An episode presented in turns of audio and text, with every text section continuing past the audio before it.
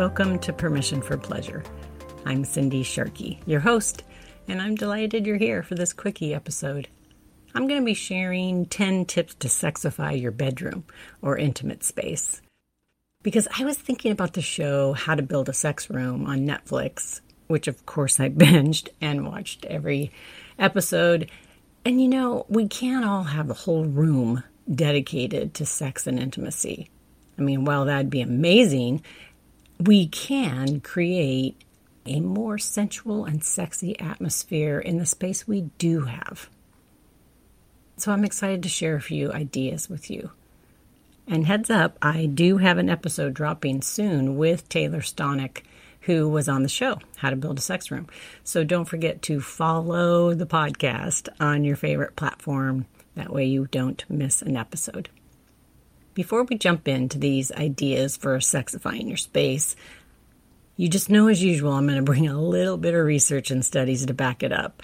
Let me share a few things that couples had to say about their environments for sex from the research and book Magnificent Sex.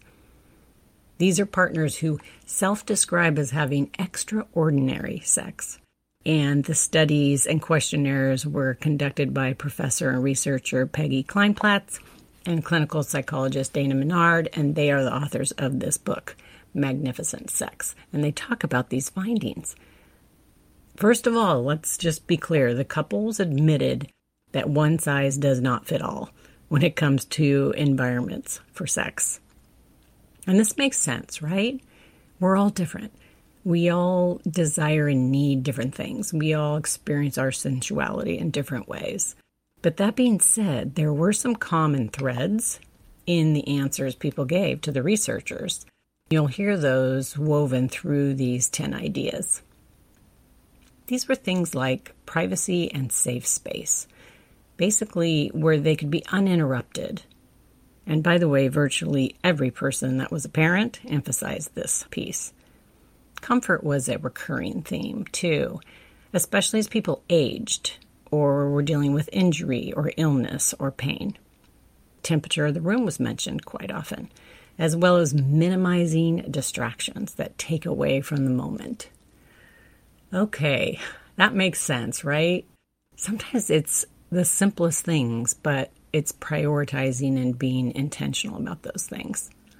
Let's jump in and get a little more specific with these things on my mind. If your bedroom is your place to have the most privacy, then you might want to consider getting a lock on your door. This can decrease your anxiety around being interrupted, walked in on, surprised at exactly the wrong time. Remember that couples reported in the study, especially parents, that this was an issue. And I hear this from people all the time. Even if it's a roommate situation or a parent is living with you, privacy is a really big deal when it comes to relaxing and enjoying intimate time. Number two, if it isn't for sleeping or sex, can you get it out of your bedroom? I know this sounds like, wow, really? But clutter and dirty laundry, paperwork, electronics, unfinished projects. Take a look around your space and see what you can do to eliminate what doesn't help you sleep or have great sex. This was a big theme in the study. And people that are having extraordinary sex, they're saying that, you know, mess in their space is really distracting. You don't want to spot what needs to be done and go down that rabbit hole and list of to-dos in your head. That does not create a really in-tune, embodied sexual experience. Number three is, oh, I don't even want to say it because I know some of you are not going to like this, but keep the T V out of your sexy space. And you may disagree, but the studies have shown that couples have more sex when there isn't a T V in their room. So you can chew on that one and decide if it's right for you. The next one is if you have the funds and it's available to you to invest in like high quality sheets that make you want to slip into them. If that's not an option, then wash your sheets often and use like a lavender dryer bag or spritz them with an intoxicating scent you enjoy before jumping in. Again, these are comfort type measures that draw you. Another idea might be creating the mood you enjoy with lighting.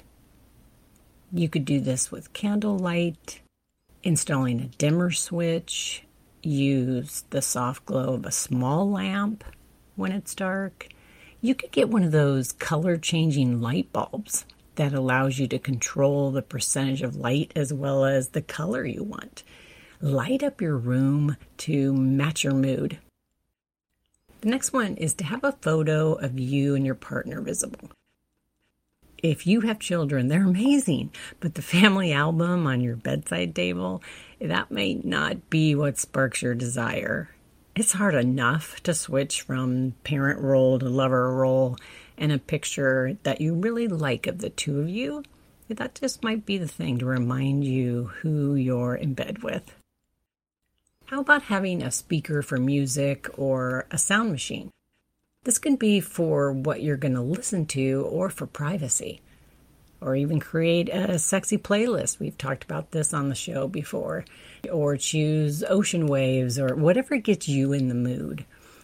Music can be very sensual, and sound can also make you feel like you have more privacy. The next one is to stop scrolling. This is for all of us. Ugh, our phones are so distracting. Keeping your head in the game and paying attention to one another rather than social media and texts and emails when you're in your private space. Wow, it, it can be a game changer.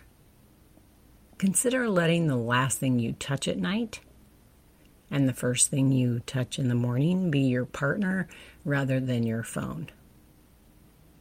The next idea I call mirror, mirror on the wall, because if you really enjoy visual, watching your partner, watching the two of you together having sex, that can be an easy little add-in to your space if you can manage it. Just somewhere putting in a mirror, because a lot of people find this a sensual turn-on and a way to connect with each other. Bedroom props is number ten. Keep a pillow or two around to change up positions. If you like chair sex, make sure you have one in your bedroom that works for you. Do you have a drawer or a place to keep toys and lube? Don't forget the lube. Make sure that the things that you enjoy having around for sexy time are handy, available to you. Have a space in your bedroom. I know some of these probably seem so simple, but we forget and we get distracted. And here's a bonus tip. If it's available to you, have sex outside the bedroom once in a while. A new location can really bring some sexy fun to your intimacy. I hope one or two of these ideas fan a little flame to motivate you to sexify your space. And you know, I think I'm just going to write this up as a blog too and have it over on the website. So if you want to explore with your partner and pick something together, that might make it easy. And I'll link to that in the show notes. You can also find the link to sign up for my newsletter there in the show notes. And other topics that get brought up in each episode, I have a section for that. So don't forget to check that out. As we wrap up, let me read this one paragraph from Magnificent Sex, this book I keep talking about, by Kleinplatz and Menard. It says, setting up the bedroom for sex is a favorite topic of sex manuals and lifestyle magazines. Extraordinary lovers set up their environments deliberately so as to facilitate those other important factors, being embodied and absorbed, feeling totally connected to a partner, luxuriating in eroticism. That helps make a sexual experience magical. Magical is really nice once in a while. So cheers to sexifying your space, friends, and keep giving yourself permission for pleasure.